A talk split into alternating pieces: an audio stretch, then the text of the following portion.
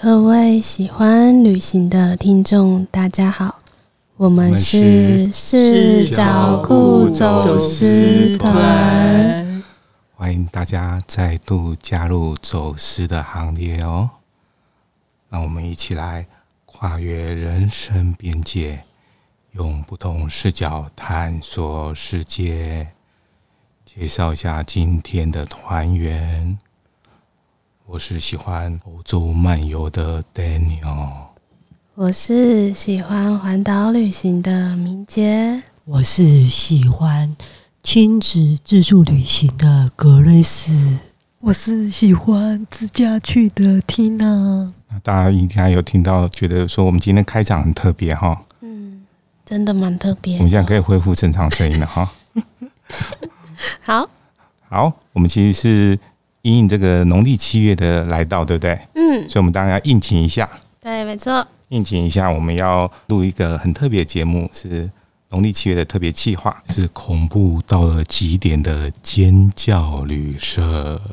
尖叫旅社，这样听起来很恐怖吗？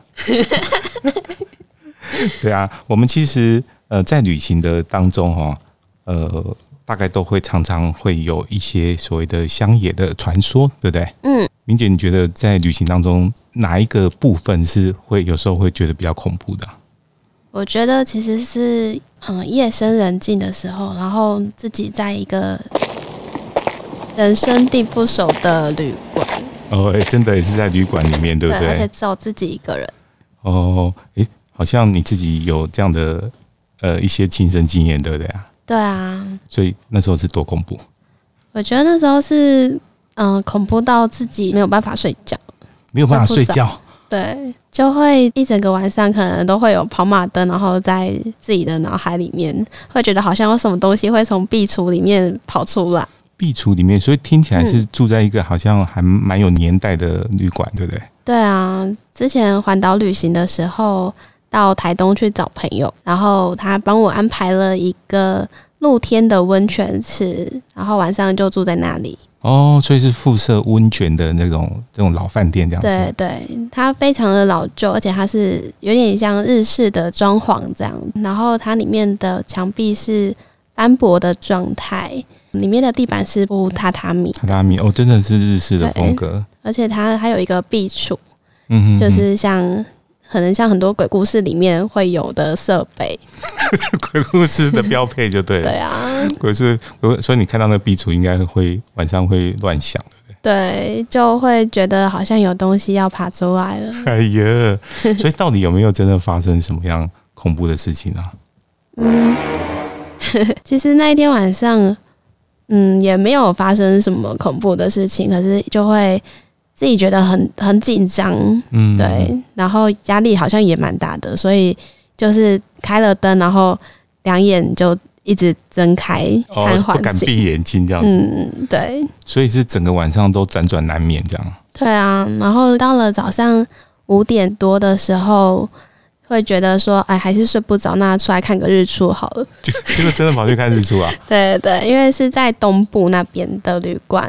哦，所以就是风景还蛮好，然后看完日出就会觉得，哦，好像可以放心的睡觉，因为已经白天了。嗯，哦，所以这个整个晚上心里的小剧场可以是说是不断，对不对？对啊，对，我其实觉得好像经常，呃，多数时候我们常人都是自己吓自己哈。嗯。没有真的有这么多这个呃所谓的灵异或恐怖的事情，然后，对啊。但是因为旅行当中，刚像刚刚明姐讲的，我们是去入住一个陌生的地方的陌生的一个住处嘛，哈、嗯。所以不管是你住的是什么样的心态，然后，呃，总是觉得，尤其是哎比较有年代哈，有点历史的这个地方的时候，哎，好像它特别容易跟你，比如说你小时候看一些这种。影视的作品啊，或者是漫画里面的电影里面的这种恐怖的情节哈，去自己做一些联想，这样子。没错。然后只要有一有这种稍微有一个什么风吹草动啊，哦，然后就自己那个、嗯、就觉得好像有什么东西靠近，自己吓自己这样子。嗯。所以你就会把这个灯打开，保持房间亮着，对不对？对，然后保持警觉心。因为好像不同的这个人会，他会有不同的这种自处的方法。假设他一个人住在饭店里面的房间的时候，像我有朋友有些就是他会选择说把电视机打开，哦，然后可是我觉得电视机好像也很可怕哎、欸。对啊，因为我们知道贞子，贞子是从电视机爬出来的。对，所以我也觉得说，哎、欸，蛮特别的是。你把电视机打开这件事情，我反而会觉得说，睡到一半的时候，你不知道电视里面正在播放什么东西，嗯，所以反而你可能会被吓到这样子。真的，应该是会拿浴巾，然后把电视罩住。是我要笑？有有这么干呼啊？真的把它遮住哦。嗯，我国小跟国中毕业旅行的时候，有同学这样做。哦，还有还有要照镜子。现在就要把讲讲成是同学做的，不能说是自己干的蠢事这样子。哎，可是我觉得用棉被、用那个浴巾盖自己的头不是很好吗？为什么要盖那个电视机啊？哎，所以感觉贞子这个电影好像真的是害人不浅哦。没错，大家的童年阴影。我就觉得说，那电视机里面不知道会爬出什么东西，这样子，嗯，太恐怖了。对啊，所以其实在这个入住呃，在旅行当中入住饭店的时候，其实你有没有听过有很多种禁忌？有啊，对啊，所以你入就是进到这个房间之前要先。要先敲门哦，先敲门啊，或者按按门铃哈。嗯，每次也是一个礼貌啦，跟他们打个招呼这样子。对，对啊。然后还有一些更更多的这种禁忌是说，比如说你进到房间里面要去冲那个马桶的水。为什么要冲马桶水？可能类似说有一些秽物之类的哈，嗯，去把它冲掉这样子。另外还有说，哎，你睡觉的时候那个拖鞋哈要面向房间外面。让那个世界不知道你的这个方向，这样子，嗯，或者是把它呃歪七扭八的放在不同的方向，让他不知道说你是在床的哪边在睡觉，这样子。那是要放自己的拖鞋吗？对对对，就是你自己的拖鞋，你就乱放方向，让他让他搞不清楚那个方向，这样子。不知道房间里面有很多双拖鞋，你可以把它放在歪七扭八，全部都拿出来，对，全部都乱放，让他搞不清楚这样子。哦，对。然后反正就有很多这种呃有关这个住饭店的这种小禁忌或者小技巧之类的这样子，对啊。那为了就是说，因为旅行在外面，其实呃自己会有很多这种自己吓自己的可怕或者恐怖的这个经验这样子。那其实我们待会回来就是要跟大家聊聊说，到底这个我们入住的尖叫旅社到底有多令人尖叫这样子哦。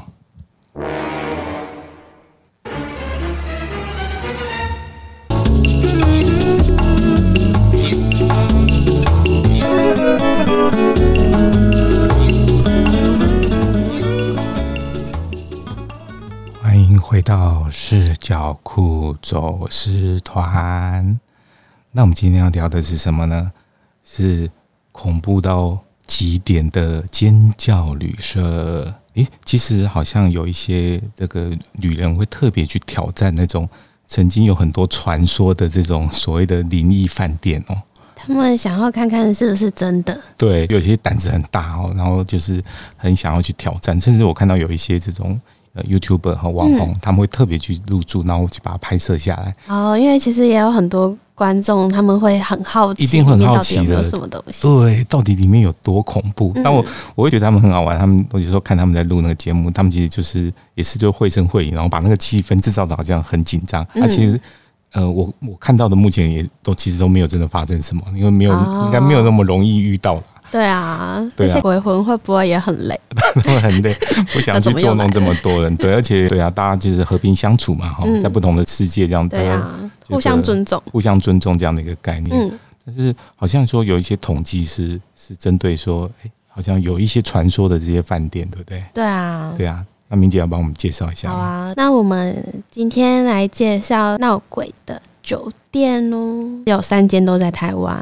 哇塞！没想到台湾竟然占了三间，对，所以我们当然就也没有特别要呃去提倡迷信或什么，所以我们也不讲特别的名字了哈。嗯，对。所以这三间有什么特别的吗？像其中一间是在高雄，嗯哼，那它是因为跟以前的一场大火有关系，就是说当中有名的是一对鬼母女喜欢在单数房间出现。我这么明确，在单数的房间，嗯。然后在那一间酒店里面，也有空姐曾经搭电梯的时候，离奇的去到曾经发生火警的楼层。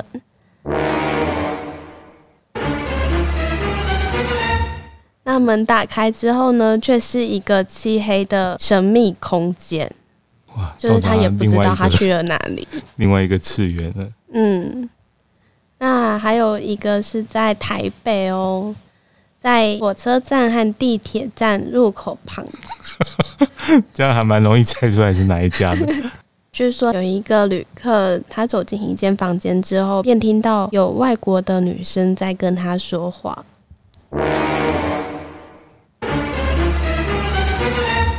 但是这一些旅店呢，它其实都是在一些还蛮方便的位置。嗯嗯嗯。对，所以其实也有一些客人，他们还是会去居住。嗯嗯嗯。对，然后他们也有经过装修，所以其实那个旅店里面应该比较感觉不到恐怖的气氛。有一间酒店也是在台北，那它曾经登上世界上十大可怕的酒店排行榜。这家还蛮有名的哦。它前身是日据时期的刑场哦，所以在那个酒店的位置，它有很多被处决的囚犯哦，所以主要是跟它位置有关哈。嗯，因为这家酒、啊、这家饭店五星级的饭店很特别，就是你走进大厅，你就会看到正前方它有贴了很大很大的符。嗯，对，其实还蛮知名的哈，就是请了很厉害的大师来。帮忙去加持、去镇压这样子。对啊，之前还有一个韩国的艺人，然后他有住进这间酒店，但是他发现他的电视一直不断自动开启，所以他马上就退房。嗯嗯嗯，对，他应该也觉得很可怕吧？对，但是老实讲，其实电视机呃会开启这件事情，我有碰过。嗯，但我没有觉得很恐怖，是因为大家知道，其实房间都会有一个。呃，有一个总开关是可以开开呃控制所有的电源的，全部的电源。对对对对，所以包括电视机在内，所以他们常常就是我会想象成它应该是系统刚好有电的什么呃切换的时候，我有遇过真的是半夜两三点，然后电视机就自己开的。嗯，对。可是如果一般人可能会觉得说，哎呦好恐怖，可是我就会把它想成是它那个电源的那个开启。就是可能跟中央这边系统的控制有关，就刚好有什么切换或者是停电之类的，所以切起来，它刚好就把那个电视机呃就打开了这样子。对，但是因为它一直开了一次，所以我就觉得也没有那么恐怖，没有说一直开启一直开启这样。可能就是要在睡觉的时候把插座拔掉，呃，或者是把那个浴巾盖上去。嗯。这样确保不会看到什么不应该看的东西，这样子。对，然后还有一个是在日本，这个就是在国外了。嗯哼哼，当地人都不会选择入住哦，所以它主要的客源是香港跟外国的旅行团。哦，那国外的团客比较不知道的哈。嗯，然后酒店位置的前身是羁押二次大战甲级战犯的草押监狱，然后它也是跟刚才介绍的一样。它是进行战犯死刑的地方哦，所以通常会有这种传说，好像跟他本来那个饭店的原址是做什么事情的，会有一些关系哈。嗯，对啊，附近有很多殡仪业哦，然后还有不少的牧场啊。嗯。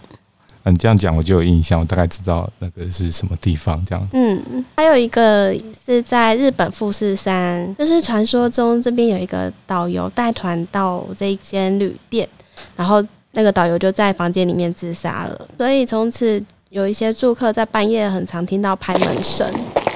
哦，是拍门声，抱歉按错了。然后还有旅客觉得船尾一直在摇晃。这个太刺激了吧？对啊，然后据说是这一个呃导游他拍门想要唤醒团友去看富士山的美景哦，对，所以他也人蛮好的啦。对，所以到现在还尽忠职守。嗯，对，就是不管是不是他的团员，他都呃还要唤醒他去。大家一起去。对，但可能大家就是 吓吓都吓怕了，没有办法去看那个富士山的的日出了，这样子。对啊。还有泰国的某一间酒店，据说这一间酒店被传闹鬼的原因是在于发生油车翻车意外，所以它在这里发生了上百人死伤的大爆炸。然后这一个事件也是在酒店外面的街道。哦天哪！所以就是很多人会觉得说，可能住在这间酒店就跟这一个事件有一些连接。哦，所以说其实。呃，很多这个旅人如果到国外去，尤其到自己呃很陌生的一个国家的时候，如果你要自助旅行要订饭店的时候，你要怎么避开呃有这种传说的饭店呢？我觉得应该是到网络上面搜寻饭店的名字。没错，没错，你会发现很有趣哦。你如果那些有闹鬼的这种饭店，你只要 Google 查那个饭店，后面马上就会跟出来的搜寻建议，就会是类似什么闹鬼或什么的。嗯，所以很容易查到这样的饭店，其实包括台湾的有几家饭店都是。哦，对，对啊，所以网络上面大家都这个很容易，就是因为呃，你。你去订房的网站，你大概不容易去查到这样的资讯，嗯，对。但是你其实，在 Google 的时候，或者是到一些这种社群的讨论区之类的，哈，嗯，还蛮容易找到这样资讯。如果你想要避开这样的地方的话，对，对啊。所以这是给大家建议的一些小 paper 这样子。嗯，那我们稍后回来要谈谈这个在欧洲亲身经历的亲身尖叫哦。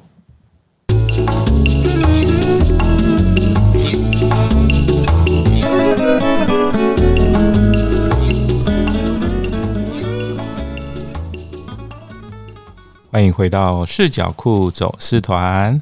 那我们今天聊的主题是有一点点恐怖的跟尖叫旅社哦。那我现在要要来跟大家分享自己去欧洲真的住到一间令我尖叫的旅社的一些一个经验哦。嗯，那时候我是去意大利的佛罗伦斯，然后佛罗伦斯也是一个有历史、历史很悠久，它是文艺复兴的发源地嘛，哈。嗯。对，所以呃，它的很多房舍其实也都还蛮有历史的。那我那时候其实就是随意在订房的网站上面订了一间，以我们来讲算是蛮老，大概是三四百年的这个历史的一个房子这样子。哦，那在订房网站上面看到，哎，看到房间或者外观什么，会觉得还不错。它有整修过吗？对，它有整修过，所以你会觉得说，哎，看起来没有没有这么老，看起来还是蛮。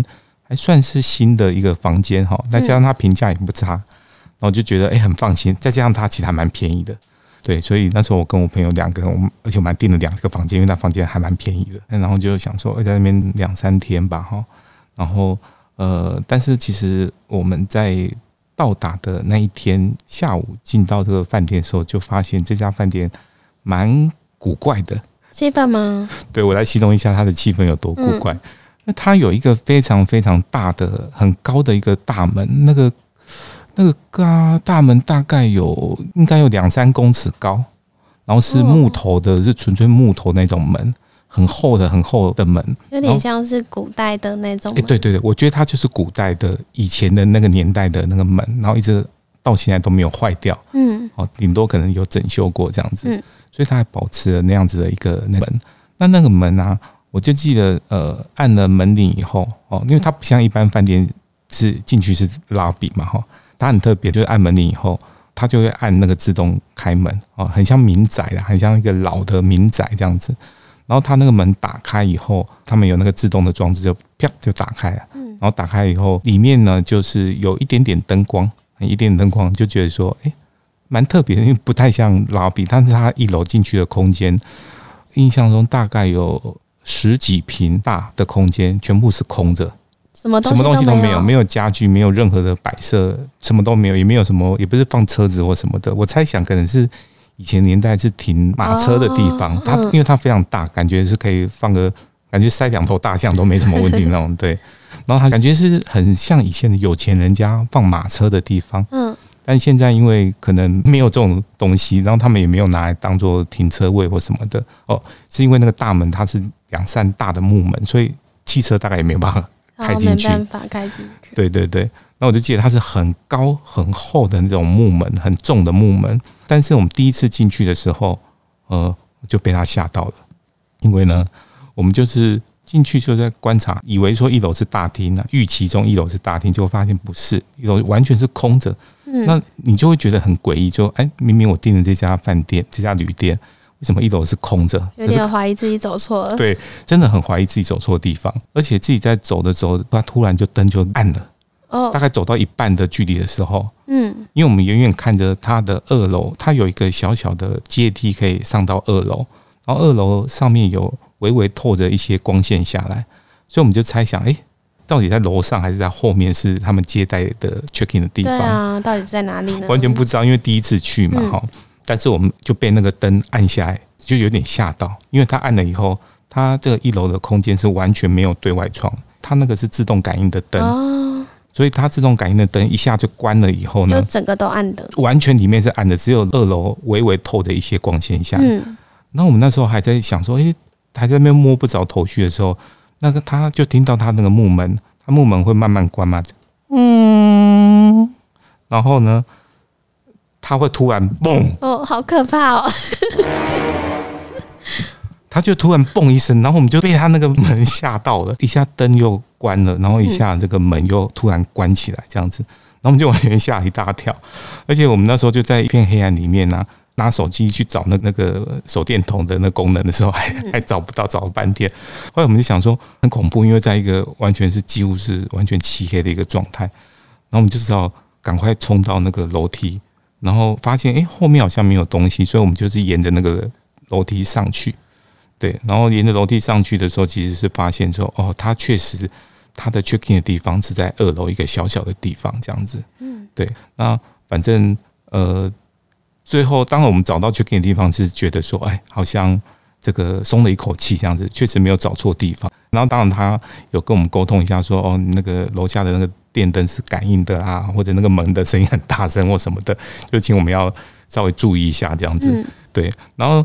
我来讲一下他的房间的格局。他的房间的格局啊，其实呃一开始我没有觉得有怎么样，就是它就很简单的一个小床铺，而且它是共用的浴室，有点像宿舍啊，有点像学校宿舍。然后房间很小，但但是里面有对外窗，然后有一个小小的洗手台可以盥洗，然后会洗个手这样子。但是你要上厕所或洗澡，你要到走廊最后面的那个浴室这样，嗯，厕所也在最后面。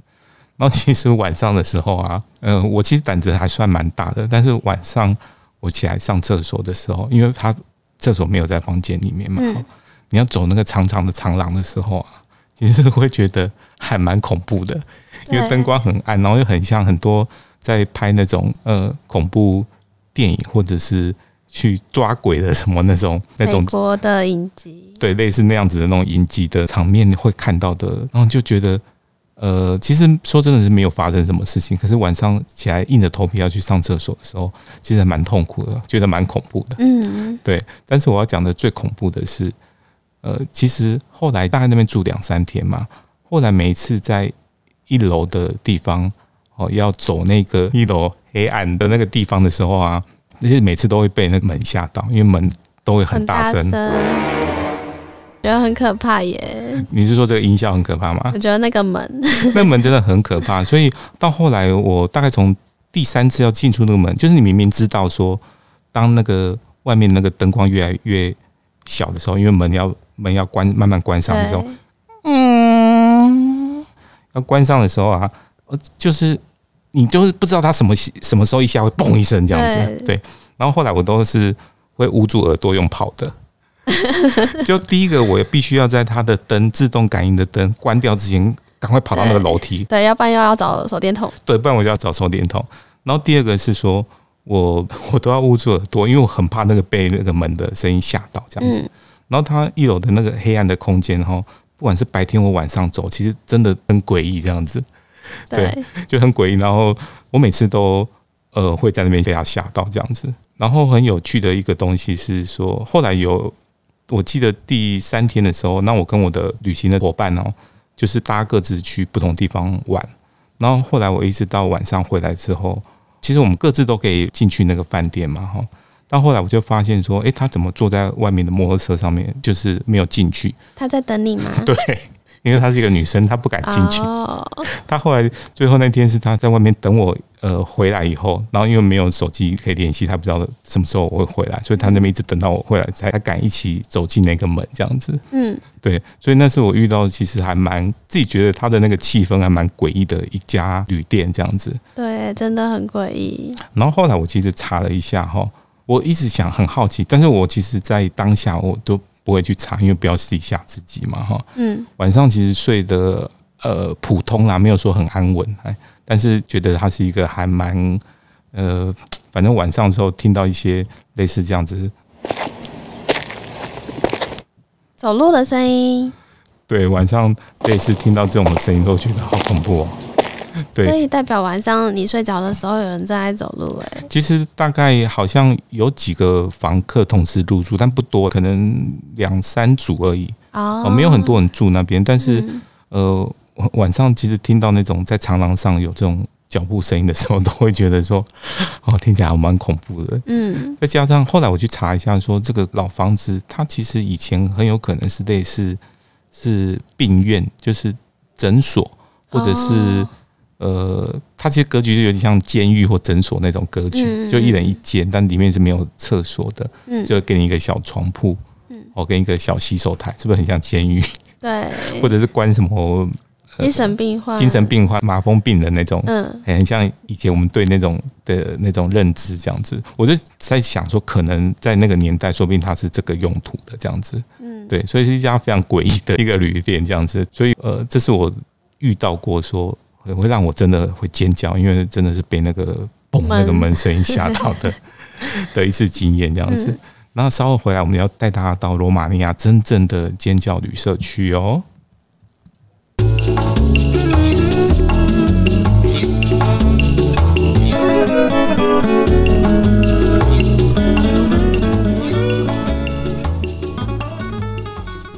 欢迎回到视角酷走私团。我们今天讲的是恐怖到了极点的尖叫旅社。诶，那讲到尖叫旅社啊，我不知道明姐你有没有看过那部那个动画片？有那部动画片，我觉得还蛮可爱的，因为其实把原本想象的吸血鬼，嗯，然后他好像换了一个性格，对。对，然后就变成是一个疼爱女儿的爸爸。对对对，嗯，因为本来我们印象中的这个德古拉公爵，他其实是一个很很变态，然后很这个成成性的这样的一个很可怕的一个人物，这样子。嗯。它其实它整个的背景是在那个罗马尼亚的一个古堡，一个吸血鬼古堡里面去发生的。对啊，这个古堡好像还蛮致命的哦。对啊，对啊，因为大家不知道有没有注意到，尖叫旅社它的英文叫做 Hotel 呃 Transylvania，这个外西凡尼亚这个地方啊，其实在罗马尼亚的一个区域。那他们据说就是这个吸血鬼的原乡。嗯，对，所以其实大家其实不只是看这部。这个动画片啊，如果你没有看过电影，像是《夜访吸血鬼》或者是《德古拉》等等的哈，那其实他们都是这个电影中的这个古堡，都是在以这个为这个场景去发生的这样子。都在里面拍摄吗？呃，他们不见得有在里面拍摄，可是他整个的故事的这个背景就在那个地方。嗯，所以大家只要讲到吸血鬼，就会想到罗马尼亚的这个外西凡尼亚这个区域这样子。那所以呢，到罗马尼亚的时候，你会想要去看这个古堡吗？会耶，我觉得虽然有点感觉有点害怕，怕，怕，但是还是会好奇。一定要去看的啊！嗯，对啊，其实还蛮推荐大家去的哈。因为我自己觉得说，这个罗马尼亚哈，它的这个首都啊，布加勒斯特啊，哈，其实我自己觉得还蛮无聊的哈。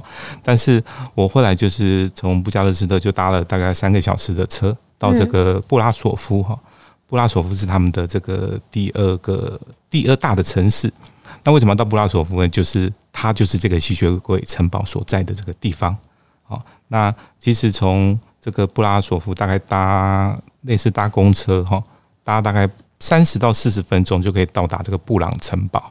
好，那这个布朗城堡呢，你就可以去看看这个所谓传说中的这个吸血鬼城堡到底是怎么样子。哇，它可以进去里面参观吗？它可以进去，而且所有的地方都可以，几乎所有的地方都可以参观这样子。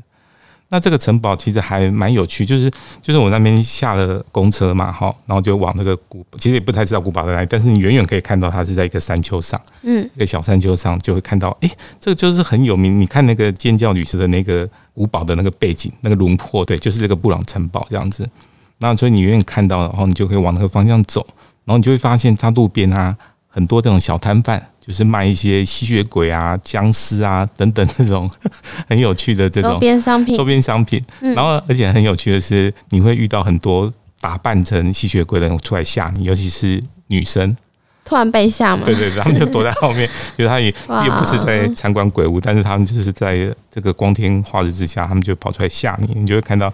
他们看到就是被吓的这个人，他就觉得很开心，这样子。这个算是他们的兴趣。对对对，但是他们其实就是主要是要贩卖这些周边商品这样子。嗯、对，然后甚至还有什么吸血僵尸酒啊，就看起来红红的、很恐怖的那种东西这样子。对，然后这是。这个地方啊，其实就是被称为说是所谓的正统的吸血鬼城堡啦。因为老实讲，其他的城堡也都有会号称说自己是这个吸血鬼城堡，为了吸引观光客，因为要吸引观光客。对，但是这个布朗城堡是呃最有名的，然后听说是正统的这个这个吸血鬼的城堡。那它从十四世纪的时候就有哦，它本来是木头造的，然后后来改成石头的这个结构这样子。但是你知道，其实它这个布朗城堡本来没有这么有名哦。那吸血鬼这件事情本来也没有这么多人知道，说它是跟罗马尼亚的这个地方有什么关系。嗯。可是呢，它是为什么后来会有名呢？是一直到十九世纪末的时候，有一位爱尔兰作家，他叫做这个 Stoker。Stoker 他写了一本小说，叫做大家知道的，叫做《德古拉》。哦，这个很有名诶。对，所以这个德古拉就是。他们本来在真实的历史里面呢，呃，当地有一位这个有一位这个公爵叫做弗拉德三世，哦，叫弗拉德三世。那他就是一个号称是就很残忍、很嗜血的这样的一个领导人物，这样子哦。那所以他会用很多这种虐待人啊，或者是用一些很可怕的这种刑法哈，去对待民众这样子。嗯。那但是呢，他。呃，还没那么有名，变成世界有名，是因为就是因为这个斯托克他写了这个德古拉这个小说，然后就把这个人物、历史的人物、真实人物，去把他跟这个虚构的这个德古拉这个吸血鬼去把它画上等号。哦，从此以后大家就知道说，哦，原来这个德古拉公爵就是那一位可怕的弗拉德三世，然后就是在罗马尼亚这个地方，所以他之所以出名，是因为有这样的一个背景，这样子。那这个布朗城堡呢？它其实就刚刚有讲说，它在一个一个小山崖上面嘛，哈。嗯。然后它都很有趣，就是你在门口买完门票以后，你就会爬一个这个阶梯上去。可是啊，你如果第一次去，其实你会不知道它的门在哪里。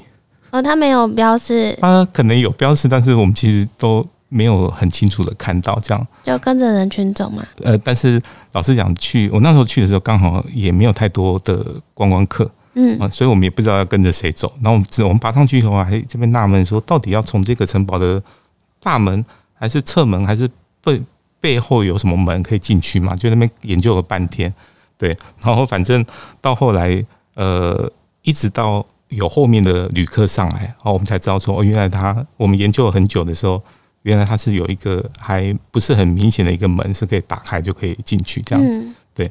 然后后来我们当然就就进去了，然后。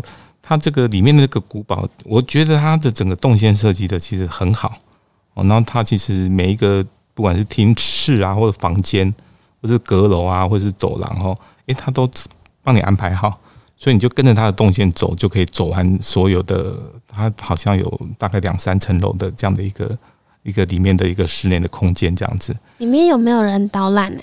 呃，你也可以参加这个导览团。然后其实有很多团客的话，他们会有。呃，他们的这个领队或导游，他们会在那边导览给他们听，对。但如果你自己走，你也可以自己去参观，嗯，哦，参观它，它其实这个你会感觉说，因为我们是白天去啊，哈，其实布朗城堡它没有想象中的那么恐怖，嗯，对。然后里面它也没有说要营造什么吸血鬼的这种可怕的氛围，因为老实讲，吸血鬼是那个爱尔兰作家写出来的，是后来电影拍出来的，嗯。我是觉得罗马尼亚他们其实并没有那么希望说人家会觉得说我这个古堡这个真的是一个历史的一个遗迹哈。哦，这个古堡它其实本来是谁呢？它本来是这个罗马尼亚的皇后叫做玛丽王后哦，她所拥有的这样子哦。那曾经被政府没收过了哈，但是呃，他后来就是民主化以后然后他们又还给了这个本来的这个业主这样子，对，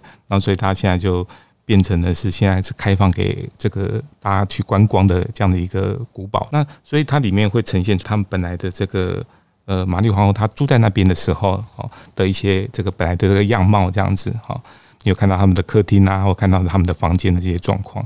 那它里面最有名的东西是从呃，好像是从他们的大厅，然后通往上面的一个阁楼，有一个长长的阶梯，大概可能二三十个阶梯吧，哈。他们讲是说，好像据传说是他们的一个密道这样子，嘿，嗯，我平常是这样可以挡起来，好像看起来不像，不知道是一个阶梯这样子哈。但是他那边就有一个传说是说，如果你要爬这个阶梯的时候，有人喊你的名字的时候，绝对不要回头。回头的话会发生什么事情？对，他们就说那个空间就感觉是一个阴阳交接的一个地方，哦，所以你可能会在那边的频率可能会跟错频的时候，你可能会到达另外一个世界，跟他们产生什么连接。嗯，所以那个当地的导游他们就提醒你说：“哎，你就千万不要回头，然后也不要讲话，因为你讲话那个世界的。”可能以为说你在跟他对话或什么的，oh, 对，就是有有一些传说啦，所以他们会提醒你说不要讲话，然后也不要回头，你就是往上走就对。所以当你走那个那段阶梯、那段密道的时候，你就会觉得特别有一点恐怖的气息，你就想说会不会因为导游会先讲这样子的这种好像吓唬你的这种传说这样子，对。那所以说，但是老实讲，除了那段密道以以外呢，哈。这个其他的部分会觉得没有说很阴森呐，然后他一直到呃你走到最后面的阁楼哈，它上面会放了一些讲一些德古拉的电影啊，或者吸血鬼的一些一些传说故事以外哈，其他地方它没有不会特别去琢磨这个吸血鬼的传说这样子，嗯，对，那主要是把玛丽皇后的这个历史的这个这个人物哦，她之前的这个生活的空间的样貌去展现出来。后来我就就会很好奇说，诶，为什么这个这个地方会有这种吸血鬼的传说？哈，那其实后来去查了一些资料，就是说，其实当地的我去的时候，其实是一个很大太阳的一个呃天气这样子。但听说他们这个地方平常在以前哈，就是一个比较容易起雾或是阴阴的天气的这样的一个环境哈。就因为在那样子那种环境，大家其实特别容易会有一些这种乡野的这个传说。嗯，再加上这栋建筑物，其实这栋古堡其实中间有好很长的一段时间是算是没有人居住这样子。哦，就会给人家有一种阴森的气氛。没错，你想想看，说这个至少到现在也是六七百年的的历史。对啊。哦，对，然后因为那样子的气氛哈，天气的环境，或者是这个很多很久没有人住哈，这样的这种，所以就很容易会有一些传说出来这样子。嗯自己去白天去逛了一下，就觉得说其实其实没有那么恐怖啦。哈。嗯，对，那只是去看了一个呃属于这个历史的这个遗迹这样子。嗯，那比较有趣的是，我就看到他们那边还有一些这个，他们有一些这个算是宣传的活动哈，推广的活动，就是你如果晚上的时候哦，不管是企业或者家族啊，可以包场，好，因为他白天是给一般观光客这个去参观嘛。嗯。他晚上跟假日的时候，或特别的一些节庆，你可以去包场，也就是说，你可以包这个吸血鬼古堡去办办 party。那我觉得，我其实觉得这是一个很酷的一个 idea。对，就是你如果想要去，呃，我当然不太知道它的费用是多少，它应该不便宜，然后，但是你想想看，如果包场在一个吸血鬼的城堡，然后办这种 party，万圣节，万圣节的时候啊，就特特别有 feel，说大家来 cosplay 扮成这种 各种吸血鬼。对吸血鬼，或者说各种这种僵尸或什么的，对，我我会觉得它是一个蛮有趣的那个。那它其实呃，我会觉得有点感慨的是说，其实嗯，如果以罗马尼亚的政府的立场来讲哈，就是他在做国家或者城市的一个观光行销的时候，我不知道他们对这个呃全世界人把吸血鬼跟他们去做一个连接。他们不知道是什么样的这种心情，这样子，对，因为他毕竟不是一个呃，就有一点点这个呃阳光跟阴暗的这个灰色地带的哈，嗯，对。那我我就常觉得说，呃，对，我不知道他们是怎么想了哈。但是跟后来我看他们这个古堡黑推出这个晚上开趴的这种 包场的活动，我就觉得说，看起来他们这个以前是一个共产国家，然后老实讲蛮贫穷的。也要走出这个贫穷，然后要往这个资本主义靠拢的这个过程当中，其实他们后来应该还是选择跟这个商业的市场的部分去做一个低头，这样子。嗯。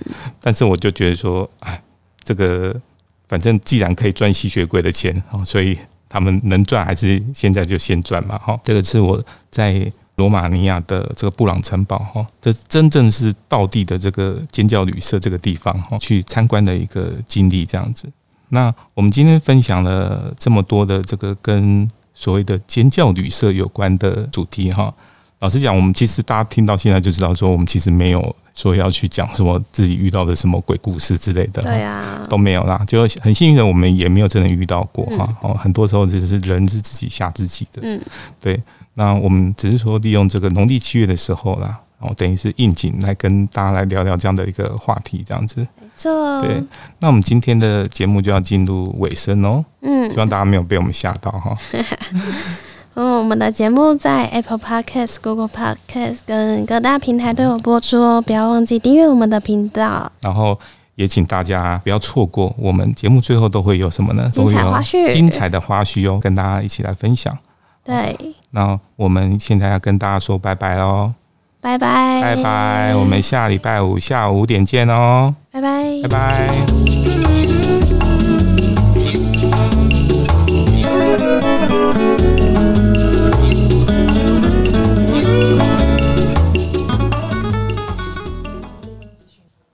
哎，那他那个旅店，它的灯光呢？就是你住进去那个房间，其实它都偏偏暗呢。它真的就是就小小的、小小的一盏，我也忘记日光灯还是就是很很蛮暗的。嗯，对，就一盏灯，就很像，真的很像监狱，很像监狱，这样一间一间很整齐的那样子啊。呃，对对，我我刚刚没有讲，它就是像监狱一样，上面会有一个那个透气窗。对。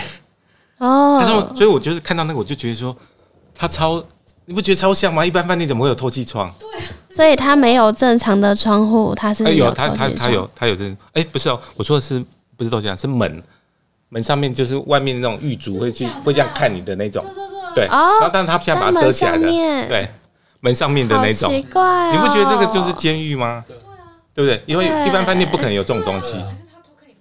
真的还蛮奇怪的，那你住进去的时候，外面的人还是看得到里面吗？它里面的地方用一个贴个贴一张纸条这样而已，贴一个大大的纸这样子，嗯，所以外面这样子看不到里面。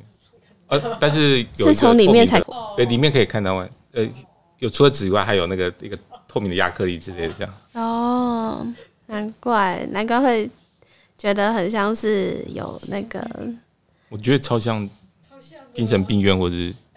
对，改装改装的。监狱，所以那时候是也是怕类似贞子这种东西。对对对，哦，你看贞子这个电影真的害了很多人，害人不惨不浅，害人不浅，小弟不才跟害人不浅合起来叫小弟不浅。